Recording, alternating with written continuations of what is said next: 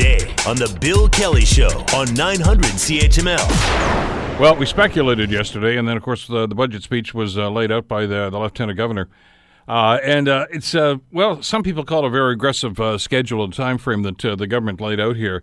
a lot of things like lowering electricity bills, cutting business and personal taxes, reducing gasoline prices, et cetera, et cetera. still not much in the way of detail about how they plan to do this. So how would you rate the uh, the budget? How would you rate the plan that uh, the the Doug Ford government has going forward?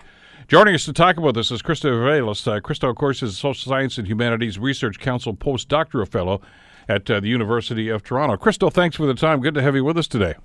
Thanks for having me. What do you think about what you heard yesterday? I mean, uh, a lot of this stuff we heard through the course of the campaign, and, and I guess some of us were hoping to get a little more detail about how, but I didn't really hear a whole lot of that yesterday.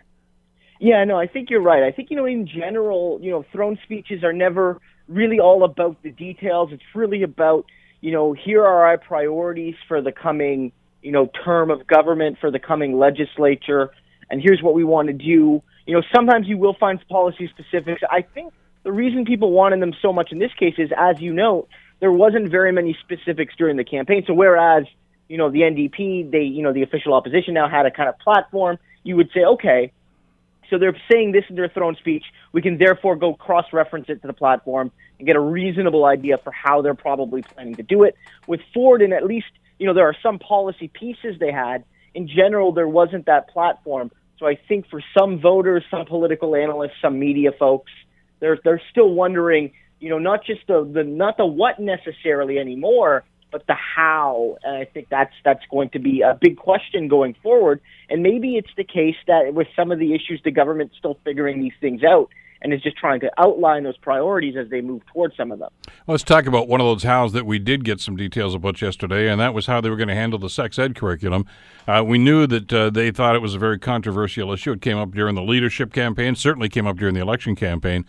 Uh, but I think a lot of people were caught off guard by their solution, which is basically to rip it up and and and you know pull the uh, the 1999 sex ed program out of the blue bin or wherever it's been for the last number of years and simply say this is the standard until we we come up with something else. That that was a surprise. Yeah, I, I think so to a certain degree. I mean, that was one of the few things the conservatives did kind of run on. So, you know, in, in terms of, you know, them having a mandate to do something there, they certainly have that given their majority. And I think that's important to a, a you know, a good chunk of their base uh, you know, both their, their voter base, but probably volunteer and donor base as well.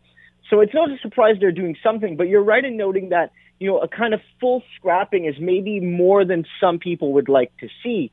You know, there are also going to be issues here. I mean, the Civil Liberties Association might launch a legal challenge against this, saying that, you know, the, the, the, the, the, the 1998 plan kind of systematically excludes GLBTQ uh, identities and people, and that that might violate it. So you might end up with a situation where, you know, simply going back to the 1998 plan might not be allowed if there's a legal challenge.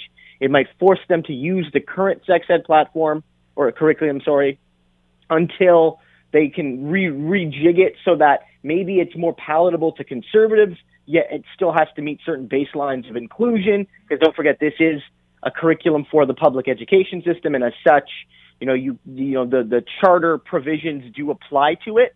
So all of this could still happen, but I think you're right in, in again in saying that um, going back to 1998 has not been uh, very popular. Now, of course, I don't know. Um, uh, I haven't had the chance to speak to too many people from the core conservative base to see if they're happy with this decision, but it definitely, I think, is an approach that's created early antagonism for the government.